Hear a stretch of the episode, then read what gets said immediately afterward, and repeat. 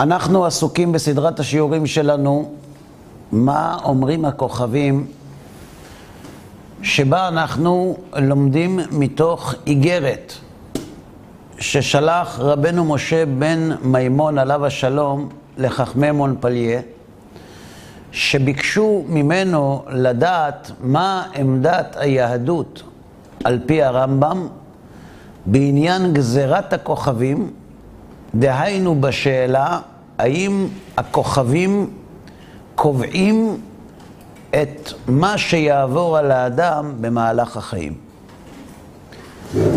הרמב"ם מנצל את האיגרת הזאת לאחר שהוא מציג בפניהם את עמדתו הברורה והנחרצת, כדי ללמד אותם יסודות נוספים באמונת בני ישראל, שהם על פי הרמב"ם כבשונו של עולם. בסדר? בשיעור הקודם, הרמב"ם עסק בשתי דעות באשר למקורו של העולם שבו אנחנו חיים.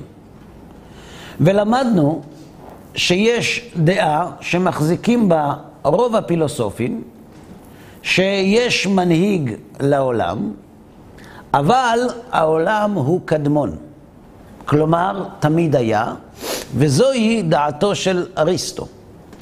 הרמב"ם מביא דעה נוספת, שהיא דעתו של אפלטון, שיש מנהיג לעולם, אבל העולם הוא לא קדמון כדעתו של אריסטו, אלא האלוה יש עמו חומר קדמון, יולי, שהוא חומר בכוח, וממנו המנהיג של העולם יוצר פעם כך ופעם כך. זאת אומרת, זה איזה מין חומר גלם שממנו אפשר לעשות את כל מה שיש בעולם שלנו, והחומר הזה הוא קדמון ונמצא איתו, כלומר עם המנהיג שהוא מחויב המציאות, וממנו הוא יוצר מציאויות חדשות.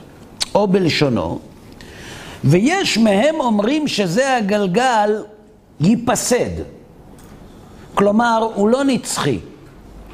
והבורא יתברך ברעו, אבל יש שם דבר אחד מצוי עם הבורא, כמו החומר ביד היוצר. ומאותו המצוי עמו הוא עושה כל מה שירצה. פעמים יעשה מקצת אותו החומר שמיים, ומקצתו ארץ, ופעמים אם ירצה ייקח אותו המקצת שעשה ממנו שמיים ויעשה ממנו דבר אחר. אבל להוציא יש מאין אי אפשר. ברור. בדעה הזאת, שהקדוש ברוך הוא ברא את העולם בעזרת חומר שקיים איתו, בחלק מן הדעה הזאת הזכרנו מחזיק הרמב"ן. כלומר, הרמב"ן בפתיחה לחומש בראשית, אומר שהקדוש ברוך הוא ברא יש מאין את החומר היולי, וממנו הוא ברא את העולם. כלומר, זו מעין דעה ממוצעת. מצד אחד, לא כמו אפלטון, לא כמו אפלטון באשר לנצחיותו של החומר היולי, אבל כן כמו דעתו של אפלטון, לגבי כך שהבורא ברא את העולם שלנו בעזרת חומר אחר. בסדר? ועל כך הבאנו דברי הכוזרי בשיעור הקודם, שמי שמחזיק בדעה הזאת של אפלטון, לא יצא מתוך כותלי בית המדרש. כלומר, אפשר להחזיק בדעה הזאת. ויש הדעה השלישית. ויש מן הפילוסופים מי שאומר, כמו שאמרו הנביאים, שהשם יתברך ברא כל הנבראים מאין. אגב, מה ההבדל בין הפילוסופים מן הקבוצה השלישית לפילוסופים מן הקבוצה הראשונה והשנייה? בשנייה אין עין. אין עין. בשנייה. ובראשונה, דעת אריסטו. לא יפה. אז אתם אומרים שההבדל הוא שבעוד הפילוסופים בקבוצה השלישית אומרים שהעולם נברא יש מאין, פילוסופים בקבוצה הראשונה והשנייה אומרים או שהחומר תמיד היה והעולם תמיד היה, או שהחומר תמיד היה והעולם לא תמיד היה. עד כאן ברור? לא לחילוק הזה כיוונתי. זה חילוק ברור. יש פה חילוק יותר עדין. מה ההבדל בין הפילוסופים מן הקבוצה השלישית לפילוסופים מן הקבוצה הראשונה והשנייה? שיש ראשון בשלישית, יש רק אחד ראשון, שהוא הקדוש ברוך הוא. והשניים האחרים היה שניים שהם באו ביחד. יש שינוי, ב... ב... הקדוש ברוך הוא משגיח בעולם. מי אמר לך? הוא, הוא מתערב במהלך ההיסטוריה.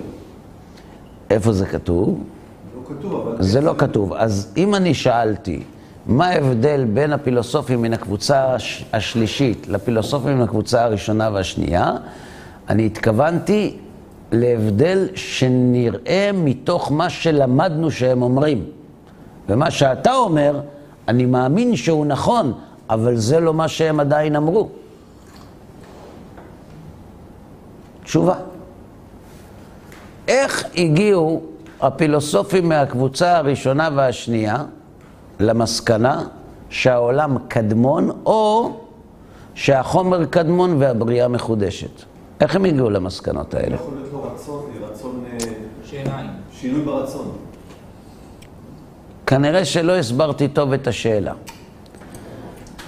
מה, בעזרת איזה כלי הגיעו הפילוסופים, אריסטו ואפלטון, למסקנות שלהם? יש לנו הנחת יסוד שלקחו אותה שאומרת שאי אפשר שייווצר משהו מאין. אני כנראה לא הסברתי טוב את השאלה. אני אומר אותה שוב בצורה אחרת. אריסטו הגיע למסקנה שהעולם קדמון. בעזרת מה?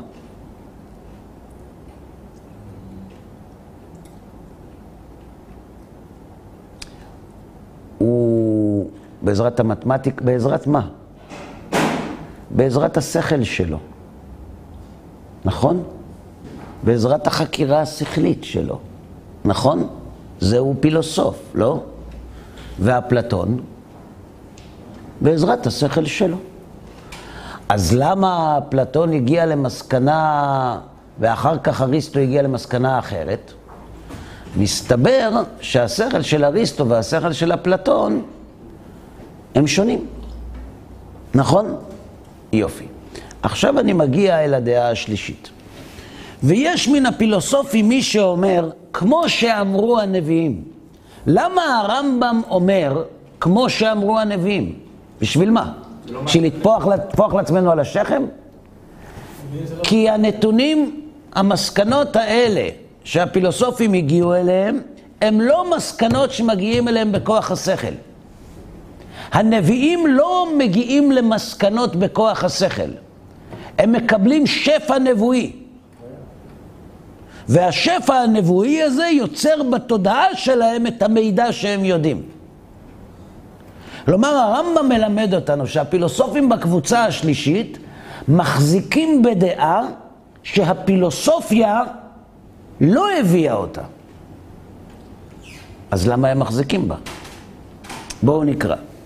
ויש מן הפילוסופים מי שאומר, כמו שאמרו הנביאים, על איזה פילוסופים הוא מדבר?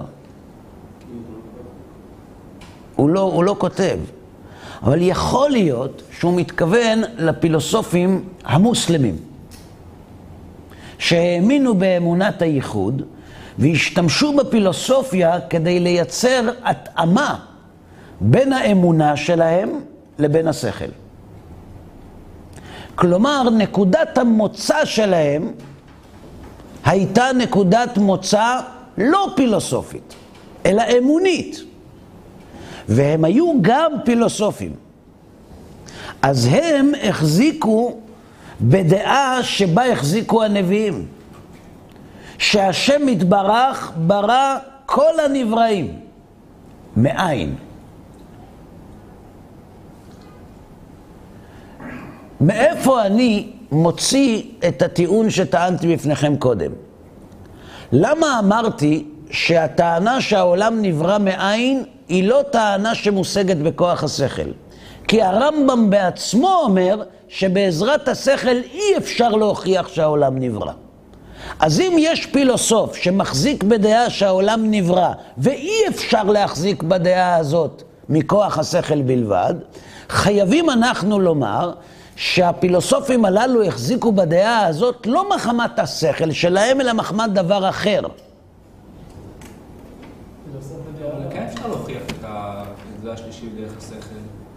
שהעולם נברא. כן, אתה אומר שאפשר להוכיח. כן, דרך השלילה להוכיח שהוא לא... בסדר, אני מכבד את דעתך. אתה, מותר לך לחלוק על הרמב"ם. אני בשנייה אחת פוסל לך אולי את האפשרות אחרת, שהוא שהוא לא נברא. בהיגיון פשוט. גם לזה הרמב"ם מתייחס. רגע, כשהרמב"ם... קשה להפתיע את הרמב"ם. כן, אני הבנתי. אז בואו נבדוק. רגע, כשהרמב"ם אומר שיש 50-50 אם הוא נברא או לא נברא, הוא מתכוון באפשרות שהוא לא נברא, מה הרמב"ם, תראה, מה, בוא, מה הרמב"ם מתכוון, הוא ילמד אותנו. לא, מה הכוונה הוא לא נברא? הוא היה קיים תמיד, מאיפה הוא נוצר? הוא לא נוצר. המילה נוצר היא מילה חדשה, זה לא... מעצמו אבל? כן. מה? לא מעצמו. איזה טעם. איזה טעם יש לשדות המגנטיים? מנטה? למה אתה צוחק? טעמת פעם? טעמת שדה מגנטי? עדיין. לא. אז למה אתה צוחק? אולי יש לו טעם של מנטה. התשובה היא שהשימוש במושג טעם על שדות מגנטיים זה שימוש לא נכון. הפילוסופים היוונים, שטענו שהעולם קדמון, כשהיו שואלים אותם, כן, אבל ממתי? קדמון ממתי? הוא צריך להתחיל באיזשהו שלב. אז הוא אומר לך, למה? מה זאת אומרת למה? כי כל דבר בעולם יש לו התחלה. בעולם ההווה ונפסד. תחת הירח, בעולם היסודות, שהכל בו הווה ונפסד, צריך להיות התחלה לכל דבר. אבל מכוח אלוקי. מה זה משנה? זה משנה. זה לא. תגיד לי, הבורא יתברך ויתעלה, ממתי הוא? יפה. אתה אומר שהשאלה לא רלוונטית. ולמה כשאנחנו מדברים על העולם, אתה אומר שהשאלה כן רלוונטית? הרי כבר יש לך משהו שלא רלוונטי אצלו, השאלה ממתי. אז אריסטו אומר, כיוון שהעולם הוא אה, אה, נאצל מהבורא, אז יש בו, אוקיי. מנהיג יש, לא בורא. מנהיג. מנהיג, ודאי. כיוון שהוא נאצל מהמנהיג, והמנהיג תמיד היה, אז גם העולם תמיד היה. לכן השאלה אה, ממתי לא רלוונטית, לא רק לגבי הבורא, גם לגבי הצל שלו. בסדר? יופי, מה אתה רוצה? העולם מוגבל, אז אתה לא יכול, אז אתה כן יכול להשתמש בזה. איזה עולם מוגבל? העולם שאנחנו מכירים הוא עולם מוגבל. שתחת הירח. כן, כן, אבל אנחנו מדברים על העולם שמעל הירח. שאריסטו אמר, שאריסטו אמר שהכוכבים הם נצחים. כן, כוכבים, לא משנה. גם כן. כוכבים אנחנו יודעים שהם מוגבלים. היום, כן, אצל אריסטו לא ידעו שהם מוגבלים. בסדר, אבל אמרתי שיש הוכחה בדרך השכל. אני לא מדבר על היום, אני מדבר על תקופת הרמב"ם. אוקיי, אז לפי הרמב"ם בתקופה שלו אמר אפשר להוכיח בדרך השכל לפי מידע שהיה אז. מתי נכתבה איגרת גזירת הכוכבים? בתשע"ז או בימי הרמב"ם? מתי? בימי הרמב"ם היה ניתן להוכיח בדרך השכל שהעולם נברא? לא. למה אתה אומר כנראה? כי הרמב"ם אמר את זה. כי הרמב"ם אומר שאי אפשר, אז למה אתה אומר כנראה? אוקיי. אבל זה לא אומר להיום שאי אפשר. אני לא מדבר על היום. אוקיי. עכשיו הכל ברור? אה? או לפחות ברור מה לא ברור? יופי, אפשר להמשיך. ויש מן הפילוסופים מי שאומר, כמו שאמרו הנביאים, שהשם יתברך ברא כל הנבראים מאין. ושאין שם עם הבורא דבר אחר. לא היו לי ולא שום דבר אחר. אלא זה הנברא שהמציאו. כלומר, הבורא המציא מאין את הנברא. וחוץ מהבורא אין עוד כלום. ובזה הדבר היא המחלוקת הגדולה. וזהו הדבר שהכירו אברהם אבינו עליו השלום. מהו הדבר שהכירו אברהם אבינו? שחוץ מהבורא אין עוד כלום, שרק הוא מחויב המציאות. ואין אחר עמדי. וכבר חיברו בזה אלף ספרים, בראיות ברורות, שיערוך כל אחד ואחד שיחזיק דבריו. כלומר, כל אחת מן הקבוצות שהחזיקה בדעה מתוך שלוש הדעות, כל קבוצה כתבה ספרים בלי סוף כדי להוכיח שהיא צודקת. איפה הבעיה מתחילה?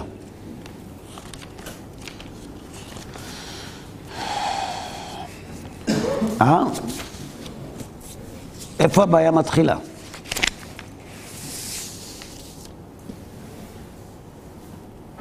וכן צריכים אתם לידע שכבר חיברו הטיפשים אלפי ספרים וכמה אנשים גדולים בשנים, לא בחוכמה, איבדו כל ימיהם בלמידת אותם ספרים ודימו שאותם ההבלים הם חוכמות גדולות ועלה על ליבם שהם חכמים גדולים מפני שידעו החוכמות ההן. על האסטרולוגיה הוא כותב. שהדבר שטועים בו רוב העולם, או הכל, מלבד אנשים יחידים, השרידים אשר השם קורא, הוא הדבר שאני מודיע לכם. והוא החולי הגדול והרעה החולה, שכל הדברים שימצאו כתובים בספרים, יעלה על ליבו בתחילה שהם אמת, וכל שכן הם יהיו הספרים קדמונים. יש מחלה אנושית נוראה, שכשאתה אומר לאנשים, אין הוכחה, אז הם אומרים, מה קרה לך? חיברו אלפי, אלף ספרים חיברו, כל אחד להוכיח את סברתו. מה אומר פה הרמב"ם? מה אתה מתרגש? אז מה הם חיברו ספרים? אין להם שום ראייה. מה זאת אומרת אין להם ראייה? אבל הם טוענים שאפשר להוכיח. זה מותר לטעון. אבל אני שואל, אם יש קבוצה פילוסופית אריסטוטלית, שטוענת שהעולם הוא קדמון, ויש להם ראיות, איך יכולים הפילוסופים האפלטוניים, או הנאו-אפלטוניים, לומר שיש חומר היולי שהוא קדמון והעולם נברא. לא מסכימים להוכחות שלהם. אז זה לא הוכחות. לא. כי אם יש הוכחה, היא מוכיחה לכולם. ואם היא לא מוכיחה לכולם, אז היא לא הוכחה. אז יש קבוצה שמוכיחה שהעולם קדמון. ויש קבוצה שמוכיחה שהחומר קדמון, אבל העולם נוצר. ויש קבוצה שטוענת שהכל נברא מאין. וכולם חיברו אלף ספרים בראיות ברורות. אתם לא שומעים את החיוך של הרמב"ם? איך אפשר, איך אפשר לחבר אלף ספרים בראיות ברורות לדבר והיפוכו? ברור.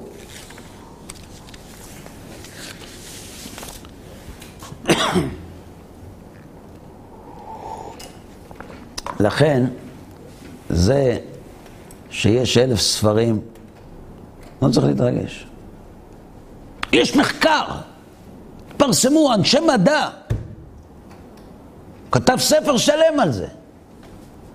אז נקודת המוצא הנאיבית שלנו, זה שאם אדם כתב ספר, הוא לא סתם כותב, הוא, הוא, הוא יודע, הוא, הוא עובד בדואר, זאת אומרת, הוא יודע מה הוא אומר, הוא איש חשוב, הוא חבר אגד. זה לא אומר שכולם טועים. או, או, או שהוא עובד בתנובה. פעם, פעם היו עובדים בתנובה, כן, כן. או בעטה. כן, בבקשה. כן, מה רצית לומר? אומר אבל שכולם טועים, בסדר? יכול להיות שיש קבוצה של חכמים שכן. זה כמו שמישהו בא ואומר, אה, כל הדתות אותו דבר, אז כל אחד מאמין בדת שלו, אז הנה עובדה שיש הרבה דתות. אם זה היה נכון, אז כולם מאמינים באותו דת. ברור שאתה נכנס לעומק ומעמיק בדברים, אז אה, אתה יכול עם השכל... אה.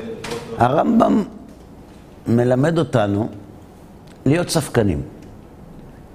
הרמב"ם מלמד אותנו שזה שזה כתוב, זה לא אומר שזה נכון. זה אומר דבר אחד, שזה כתוב.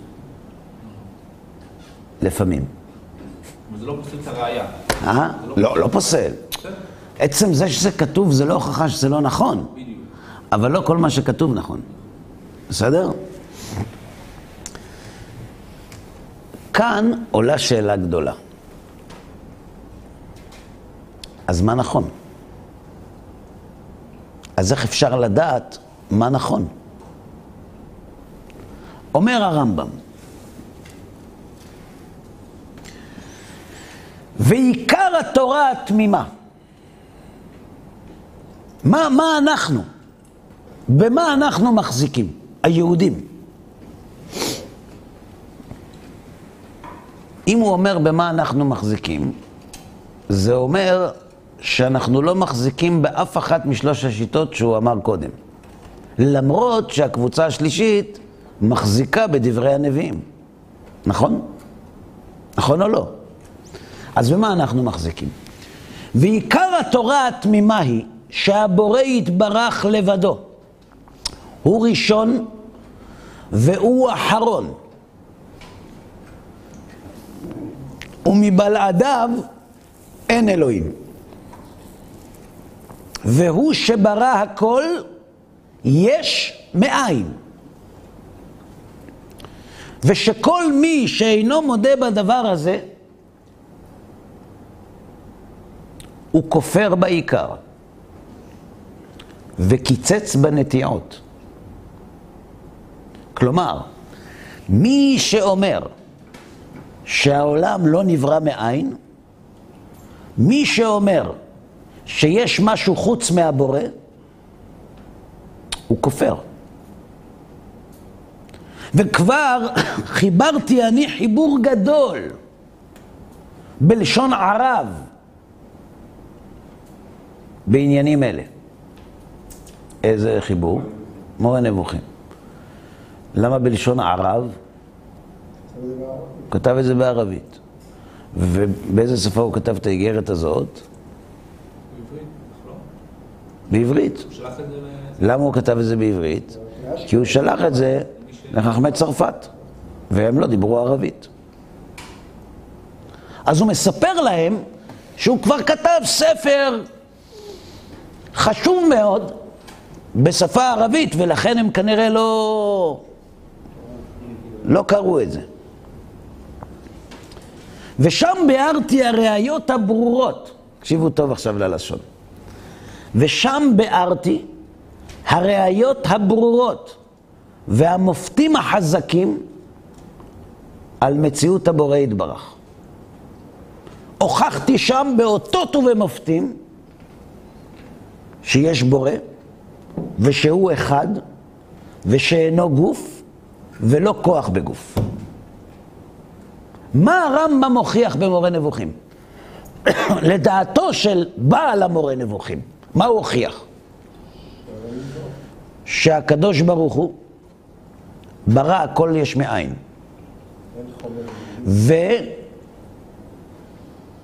ושהוא אחד, ושאינו גוף, ושאינו כוח בגוף. ושהוא בורא. אה? יש משגיח אה? ומשגיח ומשגיח. ומשגיח. זה הוא לא כותב. שהבורא יתברך לבדו הוא ראשון והוא אחרון, ומבלעדיו אין אלוהים, ושהוא ברא הכל יש מאין. את זה הוא הוכיח במורה נבוכים? לא. שימו לב לנוסח, אל תלכו לאיבוד. עיקר התורה התמימה, מהי אמונת היהדות? שהבורא יתברך לבדו הוא ראשון והוא אחרון ומבלעדיו אין אלוהים ושהוא ברא הכל יש מאין. וכל מי שלא מודה בסט הזה של הדברים, הוא כופר ומקצץ בנטיות. וכבר חיברתי חיבור גדול בלשון הרב, ושם ביארתי בראיות ברורות ובמופתים, שמה? שהוא ברא יש מאין?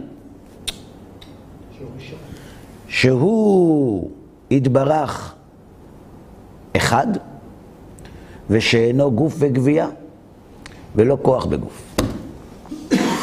כלומר, מה הרמב"ם מוכיח במורה נבוכים? שיש מנהיג לבירה, שהוא אחד, שאינו גוף, שאינו כוח בגוף. כמו שאר הפילוסופים בעצם, לא? ומה לגבי הבריאה? הוא לא אומר. כי באמת במורה נבוכים הרמב"ם לא מוכיח שהעולם נברא. אז מה החידוש פה? אז מה החידוש? ושיברתי כל אותם הראיות שאומרים הפילוסופים שהם ראיות שהעולם לא נברא. מה זה לא נברא? קדמון. כלומר, במורה נבוכים עשיתי כמה דברים, אומר הרמב"ם. א', הוכחתי שיש מנהיג לבירה, ב', שהוא אחד, שאינו גוף ולא כוח בגוף, ושהראיות על קדמות העולם אינן נכונות, וגם פירקתי כל הקושיות שהקשו עלינו על שאנו אומרים שהאל ברא הכל יש מאין. אז מה הוא עשה במורה נבוכים? א', סלחו לי שאני חוזר על זה כל הזמן, כי שמתם לב שאנחנו התבלבלנו. א', הוכחתי שיש מנהיג לבירה, שהוא אחד, שהוא אינו גוף ולא כוח בגוף, ושההוכחות שיש לאריסטוטלים על קדמות העולם הן לא נכונות, ושהשאלות שהם שאלו עלינו, שטוענים שהעולם נברא, לא מתחילות. זה שאתה סותר אלה שמקשים עליך, זה אומר שאתה צודק? לא. זה שאתה סותר עמדתם של אלה החולקים עליך, זה אומר שאתה צודק? לא. מה אומר הרמב"ם? אני מקלף את הקליפות. יש את אמונת בני ישראל שהקדוש ברוך הוא ברא את העולם יש מאין. אין לזה הוכחה שכלית. אבל זו אמונת בני ישראל, שקיבלנו מהנביאים. עכשיו, מה עושה האינטלקטואל היהודי בימי הרמב"ם? שהוא נכנס לפקולטה לפילוסופיה, ושמה כל יום מגיע מרצה אחר שמוכיח שמי שטוען שהעולם נברא מאין הוא אפילו לא טיפש. ואז הוא נכנס באוניברסיטה השנייה, ושם יש הרצאות מסוג אחר. שם יש הוכחות חותכות שהעולם קדמון.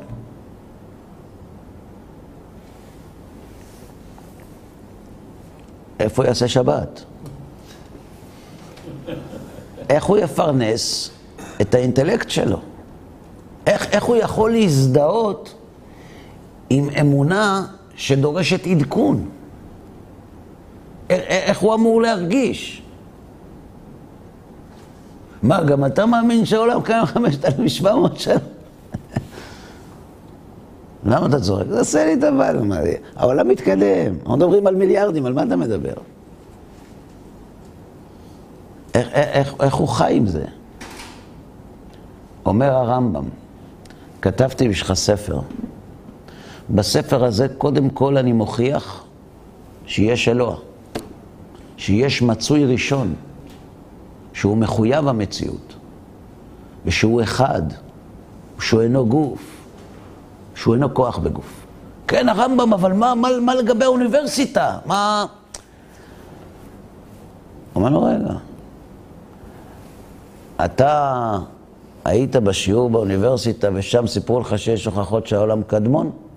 כתבתי לך כמה פרקים במורה נבוכים. אין להם הוכחות. שיברתי כל אותן הראיות שאומרים הפילוסופים, לשיטתם, שהן ראיות שהעולם לא נברא, אלא קדמון. עשיתי בשבילך את העבודה, זה הדוקטורט שלי, אומר לך הרמב"ם. הוכחתי שהראיות שלהם לא נכונות. וגם מה שהיית באוניברסיטה השנייה, שעשו צחוק ואמרו, יש מאין, זה בכלל, זה בלתי אפשרי. פירקתי כל הקושיות שהקשו עלינו, שאנו אומרים שהאל ברא הכל יש מאין. בסדר. אז מה נשאר? אנחנו מאמינים שהעולם נברא. כן, אבל אין לך ראיות, כבוד הרמב"ם. אין לך ראיות שהעולם נברא. אז אם אין לך ראיות שהעולם נברא, למה אתה לא נשאר ב standby? למה אתה נוקט עמדה? הרי אין לך ראיות. חוץ מזה, אם אתה צודק, כבוד הרמב"ם, אז איך הפילוסופים הגדולים האלה לא התמודדו עם הטיעונים שלך? לפעמים אני נמצא בסמינר, ואני מציג הוכחות לאמיתות התורה. מישהו אומר לי, זה לא נכון. אני אומר לו, למה לא? הוא אומר לי, תקשיב, אני מכיר אנשים חכמים, ואם ההוכחות שלך הן כל כך חותכות, אז למה הם לא חזרו בתשובה? זאת אומרת שיש פרשנות. אז אני לא מספיק חכם. אבל אם יבואו פה אנשים חכמים יותר ממני, אל תדאג, יהיה להם מה לענות לך. ובזאת אני בוטח. נהיה מאמין גדול. כשבן אדם אומר לי שהוא לא חכם, אני מבין שהוא כנראה מפחד להפסיד משהו יותר גדול. אנשים לא מוכרים את הכבוד שלהם ברגע. אלא מה, אם הוא חכם ואין לו תשובות, אז הוא צריך לשמור שבת. ולשמור שבת זה לא ללכת לים. לשמור שבת זה לא לנסוע לטייל. אז תגיד, מה יותר חשוב לך, לטייל או כבוד? תגיד לו שאתה לא חכם. ככה תוכל להמשיך לטייל.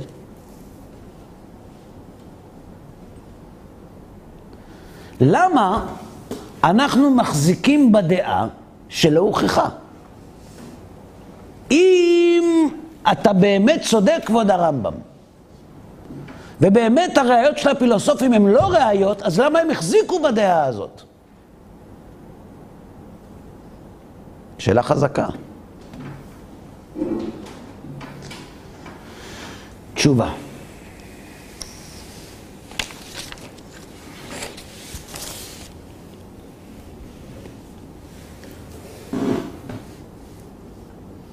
אמר הכוזרי, מה תענה, כבוד הרב, החבר, בדבר הפילוסופים אשר הגיעו בחקירה ובעיון למדרגות שהגיעו, והם הלא הסכימו בדבר נצחיות העולם וקדמותו. והנצחיות אינה לעשרות אלפי שנים או אלפי שנים, כי אם דבר שאין לו סוף. אתה מספר לי שהעולם נברא לפני כך וכך שנים.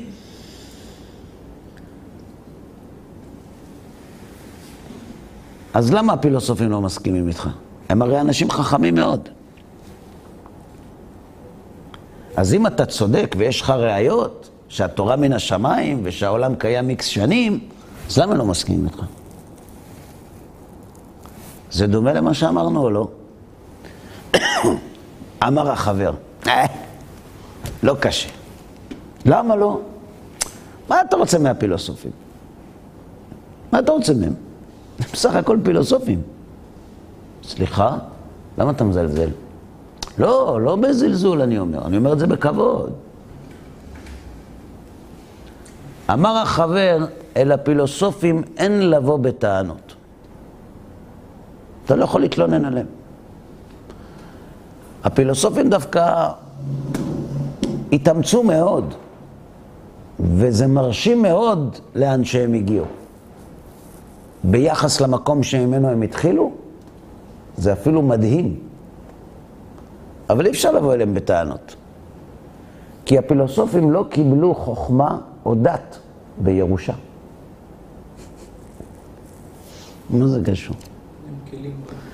אמר הכוזרי, וכי דבר זה מחייב אותנו שלא נאמין לאריסטו בחוכמתו?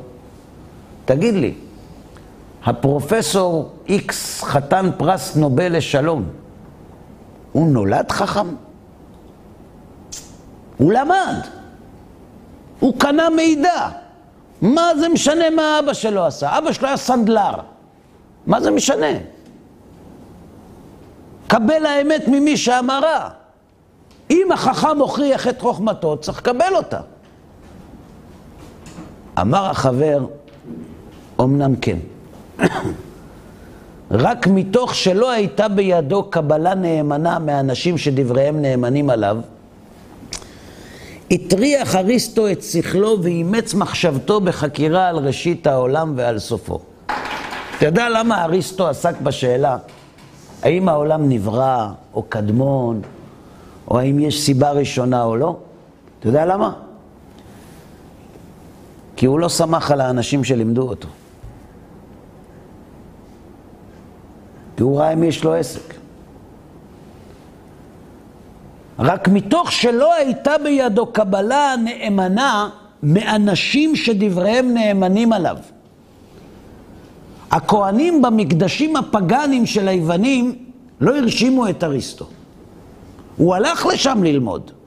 הוא שאל אותם שאלות, והתשובות לא הרשימו אותו. אז הוא אמר, אם כל האמונה היוונית שלי בנויה על האנשים האלה, אני רוצה להתחיל מההתחלה. כלומר, הפילוסופיה של היווני מתחילה בכפירה במסורת. ולמה הוא כפר במסורת? כי הוא לא סמך על האנשים שהעבירו אותה. אבל אם הוא היה סומך על האנשים שהעבירו אותה, הוא היה מחזיק בדעתם. לא? אני אמרה סומך. רגע, תכף. בסדר, תכף. עוד לא סיימנו. וקשה היה לו לצייר לעצמו, כי יש לעולם ראשית, כשם שקשה היה לו לצייר לעצמו גם את קדמות העולם. אומר החבר לכוזרי, אתה יודע למה אריסטו לא הגיע למסקנה שהעולם נברא? כי השכל שלו לא היה מסוגל להכיל את ההבנה של יש מאין. זה בלתי נתפס. אבל מצד שני, זה גם בלתי נתפס שהעולם קדמון. גם את זה דעתו לא הייתה מסוגלת להכיל.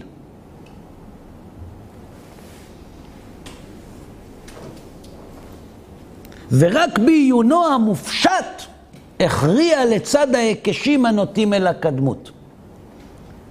בשכל הוא לא תפס, לא היה מסוגל לתפוס שהעולם קדמון, בדיוק כמו שלא מסוגל לתפוס שהעולם נברא.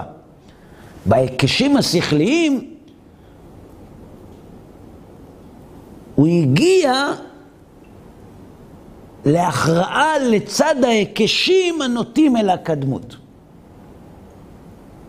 ולכן לא ראה צורך בדבר לשאול לדורות שהיו לפניו, ולא כיצד נתייחסו בני אדם. אולם, אילו היה הפילוסוף בן אומה, שדעות אמיתיות עוברות בה בקבלה, כמפורסמות שאין לדחותם, היה משתמש בהיקשיו ובמופתיו לחזק האמונה בעולם הנברא.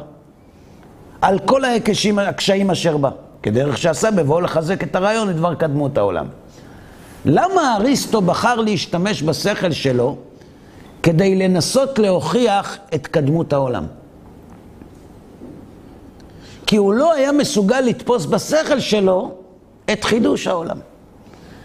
אבל אם הוא היה מסוגל לתפוס בשכל שלו את חידוש העולם, כי הוא היה גדל באומה שעל על דגני הבוקר מספרים סיפורים על יש מאין. אז הוא היה משתמש בחוכמה האדירה שלו כדי לאשש ולהוכיח את היות העולם נברא ולא קדמון. והנה לכם הדוגמה איך הגיאוגרפיה משפיעה על הפילוסופיה.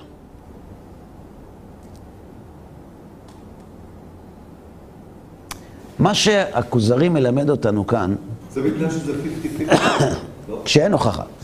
מה, אבל זה לא רק זה, מה שהכוזרי, רבי יהודה הלוי, מלמד אותנו כאן זה דבר חשוב. הוא אומר ככה, שני אנשים יכולים להתבונן באותם נתונים, וכל אחד יגיע למסקנה הפוכה. השאלה היא למה. אנחנו יוצאים מנקודת הנחה שהשכל הוא ראשית הכל. ואם השכל הוא ראשית הכל, אם השכל הוא ראשית הכל, הנתונים צריכים להתפרש בצורה זהה אצל כל אחד ואחד. אז איך קורה שבעל שכל X מגיע למסקנה כזאת, ובעל שכל Y מגיע למסקנה כזאת? כי הוא מעניק פרשנות לנתונים. כלומר, הנתונים הם לא ודאיים, אלא הם נוטים. וכשהנתונים נוטים ולא ודאיים, כאן מתערבת התרבות, המקום שממנו האדם בא. והמקום שממנו הגיע אריסטו הוא שונה לחלוטין מאשר המקום שממנו מגיעים חכמי ישראל. אין ראייה על חידוש העולם, ואין ראייה על קדמותו. הכוזרי שואל אותו, רגע, מה זה קשור לתרבות? יש פה הוכחות חותכות. וכי איזו הכרעה תיתכן במקום שיש מופת הגיוני? יש, יש הוכחות. אומר לו, החבר קרה משהו כשישנתי? מה ההוכחות? וכי נמצא מעולם מופת בשאלה זו? יש הוכחה חותכת להכריע אם העולם קדמון או נברא? שאלת קדמות העולם או בריאתו, שאלה שקשה לפותרה היא, וראיות שתי הטענות בה שוות. הרמב"ם קורא לזה מעמד שכלי. מה זה מעמד שכלי? מקום שכשהשכל מגיע אליו, הוא עוצר. כי יש ראיות שוות לכאן ולכאן. ואין בכוח השכל להכריע. אם השאלה אם העולם נברא או קדמון היא מעמד שכלי, למה אריסטו החזיק בטענה שהעולם קדמון? כי הוא מגיע מתרבות שלא מסוגלת להכיל את המושג יש מאין. ברור. ולמה הרמב"ם מחזיק בדעה שהעולם נברא? אה? למה? כי הוא מגיע מתרבות שמתפרנסת מהיש מאין, נכון? לא נכון. למדנו בתחילת מאמר מתחילת האיגרת של גזירת הכוכבים, שהרמב"ם אומר לחכמי מונפליה שכל אדם צריך לסנן את הנתונים שלו בשלושה מסננים. או השכל, או החושים, או הקבלה. למה הוא אומר או השכל או החושים? אני מבין. כי לפעמים אין שכל ויש חושים. אבל למה הוא אומר קבלה? כי פעמים שאתה מגיע לנתונים שלא השכל יכול להכריע בהם ולא החושים. אז איך אתה קובע את הדעה? על פי הקבלה ובתנאי שמעבירי הקבלה נאמנים עליך. כלומר, אם היה מעמד הר סיני, ובמעמד הר סיני הקדוש ברוך הוא אומר למשה שהוא ברא את העולם, אנחנו מחזיקים בדעה הזאת לא בגלל מופת שכלי, וגם לא בגלל החושים, אלא בגלל הקבלה.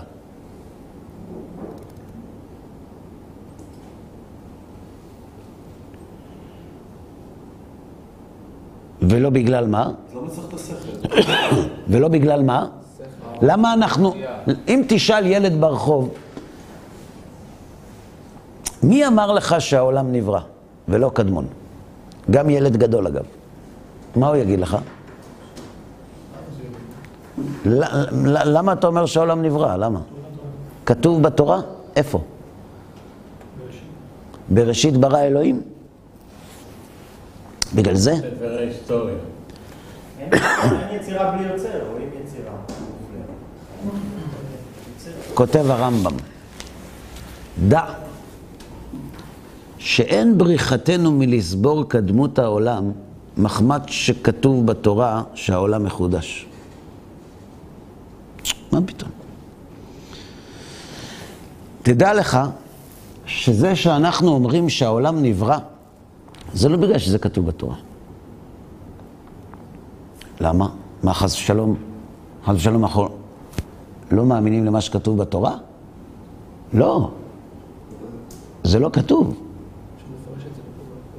אומר הרמב"ם, לפי שאין הכתובים המורים על חידוש העולם יותר מן הכתובים המורים על היות האלוה הגוף. אתה אומר כי כתוב בתורה, לכן העולם מחודש? אז אם מה שכתוב בתורה זה חייב להיות? בתורה יש תיאורים שהאלוה הוא גוף, נכון? ימין השם, נכון? זה, יש לו ימין ויש לו שמאל, וידו, ו... וחרף השם, וילך. אז כתוב במפורש, נכון? אז אתה אומר שהקדוש ברוך הוא יש לו גוף? הרי יש הוכחה שאינו גוף, לדעת הרמב"ם. במורה נבוכים, אומר הרמב"ם, הוכחתי שהוא אחד, ושאינו גוף, ושאינו כוח בגוף, נכון? אז אם הרמב"ם אומר שאפשר להוכיח שהאלוה לא גוף, ובתורה כתוב שיש לו גוף, אז מה דוחה את מה? אין לו גוף. צריך לפרש את הפסוקים אחרת. דיברה תורה בלשון בני אדם, אבל זו לא כוונת הפסוקים. אומר הרמב"ם שאין הכתובים המורים על חידוש העולם יותר במעלה מן הכתובים המורים על להיות האלוה הגוף. וגם אין דרכי הביאור נעולים בפנינו ולא נמנעים ממנו בעניין חידוש העולם. אלא יכולים היינו לבאר אותם כדרך שעשינו בשלילת הגשמות. אנחנו היינו יכולים לפרש את פסוקי חומש בראשית ובריאת העולם כמו שנהגנו לגבי כל אותם פסוקים שמהם עולה לכאורה שהאלוה יש לו גוף. וייתכן שזה היה יותר קל בהרבה. הרבה יותר קל לפרש את פסוקי בריאת העולם על פי התפיסה האריסטוטלית, ולא על פי מה שאנחנו אומרים. זה הרבה יותר קל. והייתה לנו יכולת רבה לבאר אותם הכתובים ונקיים קדמות העולם. כדרך שביארנו הכתובים ושללנו היותו יתעלה גוף. לכן, כשאתה אומר לי, מה פתאום, אנחנו לא מאמינים שהעולם קדמון, בראשית ברא אלוהים. יש מאין. זה יפה. הרמב"ם לא מסכים. הרמב"ם אומר שזה בכלל לא הנושא. כי אם הייתה הוכחה שהעולם קדמון, היו יכולים לפרש את התורה לפי קדמוניות העולם. אז למה בכל אופן, אומר הרמב"ם, אנחנו מחזיקים שהעולם נברא? אבא שלי אמר. אה? זה כמו עם הילד, ששואל אותו, אבא שלי אמר. אתה אומר, כי אבא שלי אמר לי. אבא שלו אמר לו. ומה אבא של אריסטו אמר לו? הוא לא נאמן עליו. הבעיה היא שהוא לא נאמן עליו. אבא שלו אמר לו שהעולם קדמון, אבל הוא לא נאמן עליו. אז למה אריסטו לא החזיק בדעה שהעולם נברא? כי אין לזה הוכחות. אז למה הוא החזיק בדעה שהעולם קדמון? הרי גם לזה אין הוכחות. אבל זה הגרסא דיינקותא שלו. וגם אם אתה לא מאמין לאבא שלך, אם אין לך ראייה נגדו, אתה ממשיך להחזיק בגרסא דיינקותא שלו. אומר הרמב"ם,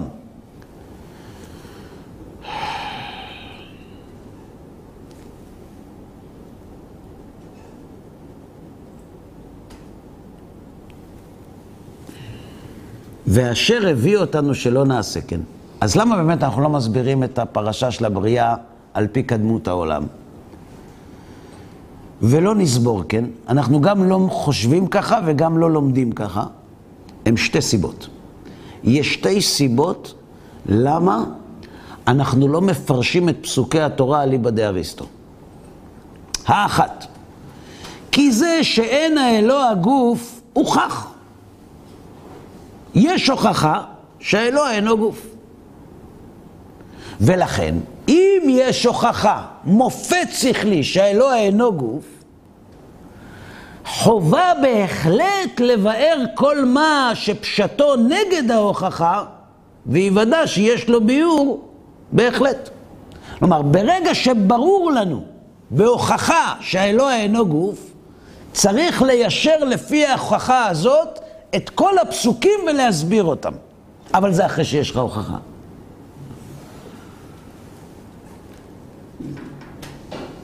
וקדמות העולם לא הוכחה. ולכן אין ראוי לדחות הכתובים ולבערם למען הכרעת השקפה אשר אפשר להכריע הפכה בסוגי הכרעה רבים. וזו סיבה אחת. למה אנחנו מפרשים את הפסוקים שבהם נראה כביכול שהבורא יתברך יש לו גוף, ואנחנו בצורה מערכתית מסבירים אותם על דרך שאינו גוף. כי יש הוכחה שלא, אין לו גוף. אז צריך ליישר את הכתובים על פי ההוכחה.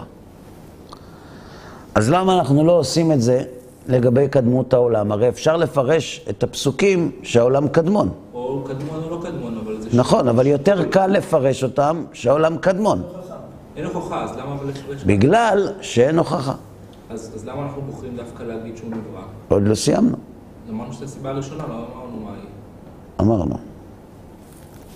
מהסיבה הראשונה היינו צריכים להגיע למסקנה של למה למה אנחנו אומרים שהעולם נברא. לא. אוקיי.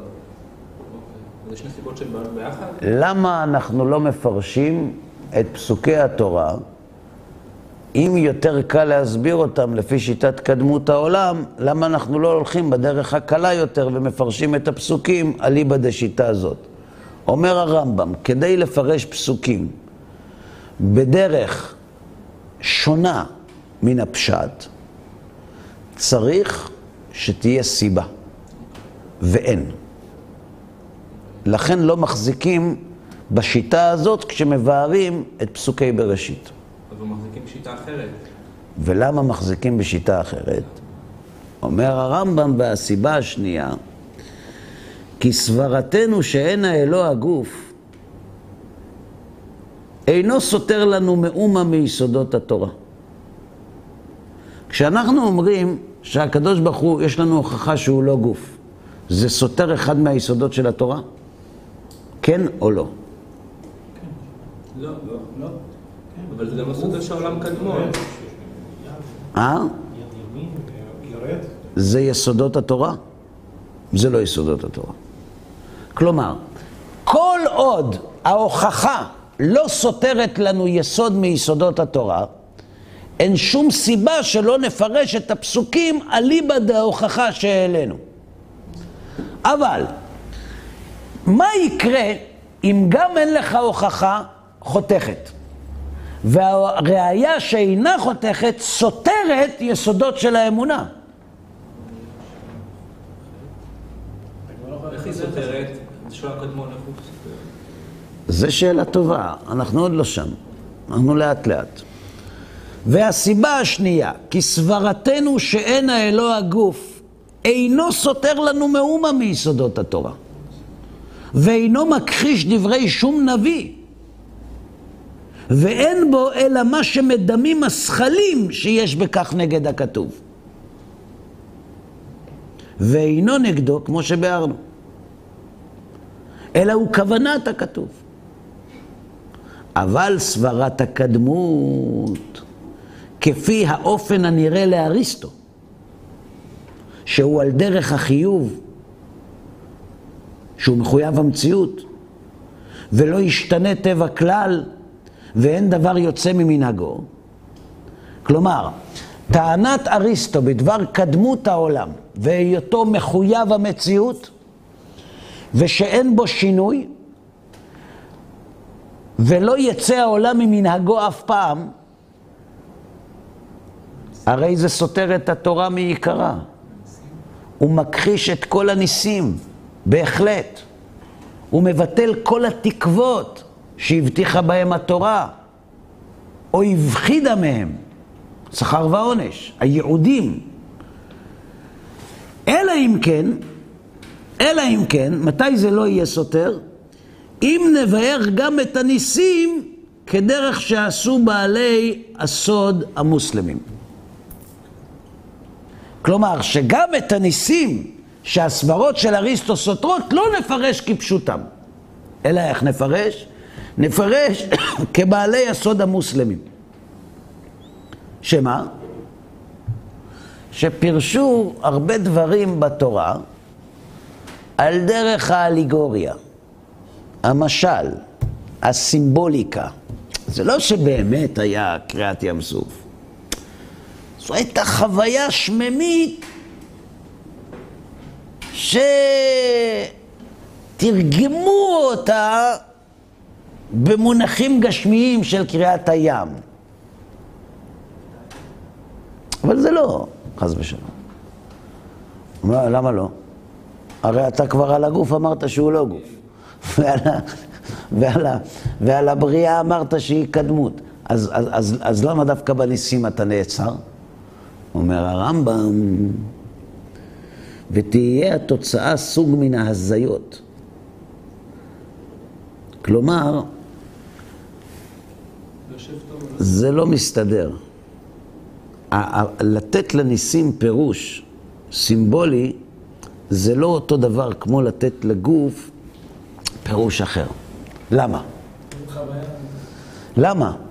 כי כל המהות של הנס היא להוכיח לאדם משהו. ואם הנס לא קרה, אלא זו סימבוליקה, אז איזו הוכחה הייתה לו שבגללה הוא קיבל את הדעה שהנס רצה לבטא. זה ברור? או לא ברור? יופי. אבל אם יסבור אדם את הקדמות לפי ההשקפה השנייה, מי זה? אה, שזה מהחומר העיוני של אפלטון. אפלטון, אשר ביארנו, והיא השקפת אפלטון, והיא שגם השמיים הובה ונפסדת, הרי אין אותה השקפה סותרת יסודות הדת, כי היא מאפשרת את הניסים. ולא יימשך ממנה הכחשת הניסים, אלא אפשרותם. ואפשר לבאר את המקראות לפיה. וימצאו לה דימויים רבים בפסוקי התורה לשיטה הזאת. וזולתה, שאפשר לתלות בהם ואף ללמוד מהם. אז למה אנחנו לא מחזיקים בשיטת אפלטון? שיטת אפלטון אומרת שהיה חומר קדמון, וזה לא מסתבך עם הניסים. אז את אריסטו לא קיבלנו, כי סותר את הניסים. אז למה אנחנו לא מחזיקים בשיטת אפלטון? אומר הרמב"ם. אבל אין שום דוחק שיביא אותנו לכך. אלא, אילו הוכחה אותה השקפה. אבל כיוון שלא הוכחה, לא השקפה זו נטה אליה, ולא לאותה השקפה אחרת של אריסטו, נפנה כלל. אלא ניקח את המקראות כפשוטם, ונאמר כי התורה הודיעה לנו דבר אשר לא יגיע כוחנו להשגתו, והניסים מעידים על אמיתת דברנו. כלומר, אתה יודע למה אנחנו מחזיקים שהעולם נברא? כי זה כתוב בתורה. מה זאת אומרת כי זה כתוב בתורה? אבל בהתחלה אמרת, אנחנו לא מחזיקים בזה בגלל שזה כתוב בתורה. לא. זה שאנחנו טוענים שהעולם נברא, זה כי כתוב בתורה. ולמה אנחנו לא מפרשים את הפשט של הכתוב בתורה כדברי אריסטו? כי זה סותר את הניסים. ולמה אנחנו לא מפרשים את פסוקי התורה אלא כפשוטם ולא כדעת אפלטון? כי אין לו שום הוכחה. הרלב"ן ודע, כי אם הדעה בחידוש העולם, יהיו כל הניסים אפשריים. ותהיה התורה אפשרית. ותיפול כל שאלה שתשאל בעניין זה. עד שאם יאמר מדוע אישרה השם נבואה על זה ולא אישרה על זולתו. ומדוע נתן השם תורה זו לאומה מיוחדת ולא נתן לזולת? ומדוע ציווה בזמן זה ולא ציווה לפניו ולא אחריו? ומדוע ציווה מצוות אלה והזהיר על עבירות אלה? ומדוע ייחד הנביא בניסים אלה האמורים ולא בזולתם? ומה מטרת השם בתורה זו? ומדוע לא נטע את הדברים הללו שציווה בהם והזהיר בהם בטבענו? אם היו אלה בכוונתו. שמעתם את הסט של השאלות? אם השם רצה שנקיים מצוות, למה לא עושה את הטבע שלנו כזה? ולמה בחר בנו ולא באומה אחרת? ולמה בן אבי זה ולא בן אבי אחר? ולמה בניסים כאלה ולא בניסים אחרים? כל השאלות האלה, תשובה אחת. תשובת כל השאלות הללו היא לומר, כך רצה, או כך חייבה חוכמתו. כשם שהמציא את העולם בעת שרצה, בצורה זו. ואין אנו יודעים את רצונו בכך, ולא אופן החוכמה בייחוד צורותיו וזמנו, כך לא נדע רצונו הכרעת חוכמתו בייחוד. בייחוד כל מה שקדמה השאלה עליו. מה הוא רוצה פה הרמב"ם? תצטרכו לנחש עכשיו, אני לא מתכוון לגלות. מה הרמב"ם רוצה? בשביל מה הוא כותב את זה? אה?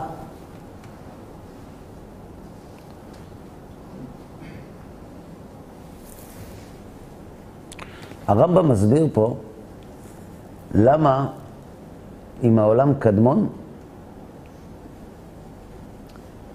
אי אפשר שיש תורה.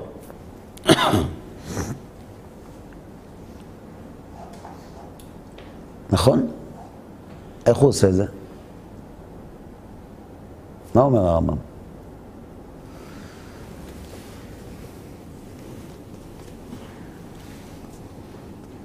לפי קדמות העולם, העולם תמיד היה או לא תמיד היה? למה אריסטו טוען שאי אפשר שהעולם נברא? כן, אריסטו, שמעת על זה? יש תבלין כזה, מה? למה הוא אומר שהעולם קדמון? למה, למה הוא מחויב לקדמות העולם? כי אם יש בריאה, יש לאלוה רצון. יש לו רצון, הוא רצה לברוא את העולם, נכון? ואי אפשר שהבורא ירצה לש... לשיטת אריסטו, נכון? אז אם אי אפשר שהבורא ירצה, יש עוד כמה דברים שאי אפשר. שאישרה נבואה על זה ולא על זולתו. נתן תורה זו לאומה מיוחדת ולא נתן לזולתו. מדוע ציווה בזמן זה ולא ציווה לפניו ולא אחריו? אשר בחר בנו מכל העמים. אי אפשר. אתם יודעים למתי מתאפשרת הבחירה? כשהאלוה רצה לבחור בנו. אבל לשיטת אריסטו, שאין לאלוה רצון, אי אפשר שהבורא יבחר בנו. שיעדיף אותנו על פני אומה אחרת, או שייתן לנו תורה, או שיבחר נביא זה ולא אחר. כל המושג בחירה קיים היכן שיש רצון. ואם הבורא הוא נטול רצון, אז כל התורה מתמוטטת. כותב הרמב"ם, ואם יאמר אדם כי העולם נתחייב כך, ככה היה חייב להיות, הרי צריך בהכרח שישאלו כל אותן השאלות, ואין להימלט מהם, כי אם בתשובות רעות הכוללות הכחשה וכפירה בכל פשטי התורה. אז זה לא בחירה, וזה לא קריעת ים סוף, אז כלום, אז, אז אין תורה בכלל. אשר אין בהם ספק אצל מבין שהם כפי אותם הפשטים. כלומר, יש דברים שברור שהם פשט. יש דברים שברור שהם לא פשט. ואם אתה הולך עם השיטה הזאת, שאין לה אלוה הרצון, וכל שאר הדברים לא כפשוטם, אז לא כפשוטם שאנחנו נבחרנו, ולא כפשוטם שהיו ניסים, ולא כפשוטם שהנביאים התנבאו, וכלום לא כפשוטו, גם באותם דברים שהפשט מחייב שהם כפשוטם. ומחמת זאת היא הבריחה מן ההשקפה הזאת. כי אתה לא יכול להחזיק בשיטת אריסטו לאורך זמן, אלא אם כן תוציא את כל התורה מהקשרה. וזה בלתי אפשרי. ולפיכך, כלו ימי החסידים ויכלו במחקר שאלה זו, כאילו הוכח החידוש, ואפילו לפי השקפת אפלטון.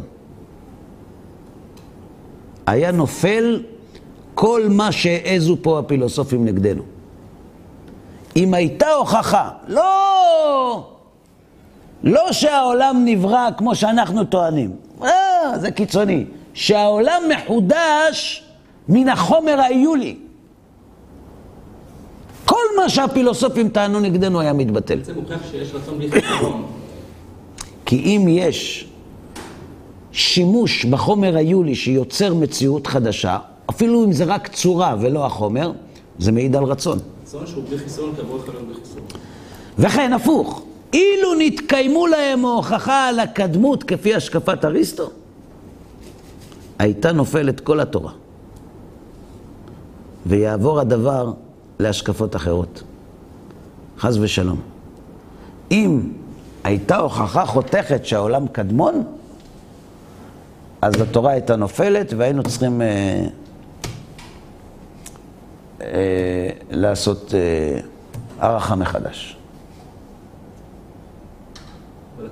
אל תדאגו, העולם מתקדם מאז אריסטו הרבה יותר לכיוון התורה מאשר לכיוונו של אריסטו, בשאלת קדמות העולם. אין היום איש מדע אחד שטוען שהעולם קדמון בצורתו האריסטוטלית. אחד. אתם יודעים מה פירוש קדמון, קדמוניות העולם לפי אריסטו? שהצורה שבה העולם קיים היום, הוא תמיד היה קיים. כלומר, לא היה מפץ גדול, וגם לא הייתה אבולוציה. כי אבולוציה זה שינוי, זו התפתחות, זה לא קדמות. לכן, אתם יכולים לישון בלילה ולא לפחד ממה שהרמב"ם אמר. הרמב"ם אמר ככה, אם הייתה הוכחה, אפילו לא כשיטתנו, כשיטת אפלטון, כל מה שפקרו בו הפילוסופים נגדנו היה מתמוטט. אבל חייבים להגיד גם, שאם הייתה הוכחה שהעולם קדמון כשיטת אריסטו, היינו רושמים על החנות תכף אשוב ולא חוזרים. הרמב"ם לא באמת התכוון שיש אופציה כזאת, אבל הוא רוצה להראות לנו עד כמה שיטתו של אריסטו הפוכה ולא יכולה להיות תחת קורת גג אחת, בכפיפה אחת, עם אמונת בני ישראל. לסיכום, למה אנחנו טוענים שהעולם נברא? תשובה, כי כתוב בתורה. כי הנביאים אמרו לנו. לכן, אומר הרמב"ם, ויש מן הפילוסופים מי שאומר, כמו שאמרו הנביאים, אין להם הוכחה. לכן הם כמו שאמרו הנביאים. כלומר, הם נשענים על הנביאים ולא על השכל. כי אין הכרעה בשאלה האם העולם קדמון או נברא ברובד השכלי. כאן אנחנו זקוקים לנבואה. וכיוון שהנבואה קיימת רק בעם ישראל, אריסטו היווני לא קיבל דת או חוכמה בירושה, ולכן הוא החזיק בעובדה, החזיק בטענה שהעולם קדמון. ומה זה קשור? הרי חוכמה היא חוכמה. החוכמה היא חוכמה איפה שזה קשור לשכל. איפה שזה קשור לתרבות ולתפיסת עולם, זה לא קשור לחוכמה.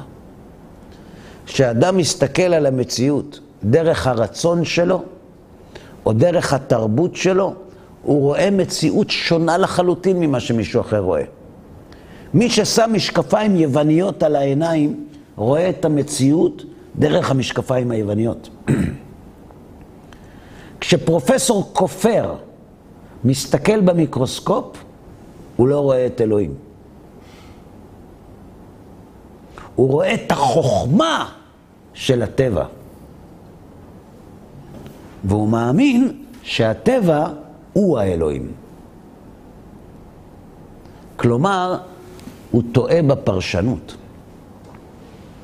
ולמה הוא טועה בפרשנות? הרי הנתונים במיקרוסקופ הם אותם נתונים. השאלה עם איזה מידע אתה מגיע אל המיקרוסקופ. ברור? כן, בבקשה. האם אפשר לומר שבעצם הרמב"ם נדחק לומר ש... שה... שהרצון של הבורא הוא לא רצון כמו שלנו כחיסרון, כי בעצם, לא הבנתי מה אתה אומר. בעצם הרמב"ם, מה הוא אמר לגבי הרצון של הבורא שהוא לא חיסרון? הרי יש לבורא רצון לפי ה... הרמב"ם אומר שאצל הבורא הרצון הוא חלק מהבורא. הוא לא משהו חיצוני לבורא. הוא כותב את זה בהלכות תשובה לגבי שאלת הידיעה והבחירה. לפי הרמב"ם, הוא ומחשבתו, הוא וידיעתו אחד. כי לא מחשבותיי, מחשבותיכם. או במילים שלך, כי לא רצוני, רצונכם. אצלכם רצונכם הוא חיסרון, אצלי לא. הוא אומר את זה בגלל שהוא נדחק לשם, זאת אומרת, מצד אחד הבורא הוא אה, אה, לא חיסרון, מצד שני הוא יודע שהוא, יצר את ה... ברא את העולם מהנביאים, אז, אז בגלל הסתירה הזאת... הרמ, הרמב"ם, הרמב"ם לא מסתבך כמוך. הרמב"ם אומר שרצון הוא לא בהכרח עדות לחיסרון, אז מה? הוא? הוא עדות לרצון. השפה שלנו. ומה אריסטו היה אומר על זה? אריסטו טוען שלא יכול להיות שיש לבורא רצון, כי לרצון צריך סיבה. שמקודם לא רצה ועכשיו רוצה. והרמב"ם- ואם צריך סיבה, אז הוא כבר לא מחויב המציאות. הרמב"ם אומר, אם הוא רצונו אחד, פתרנו את הבעיה עם אריסטו. עד כאן להיום.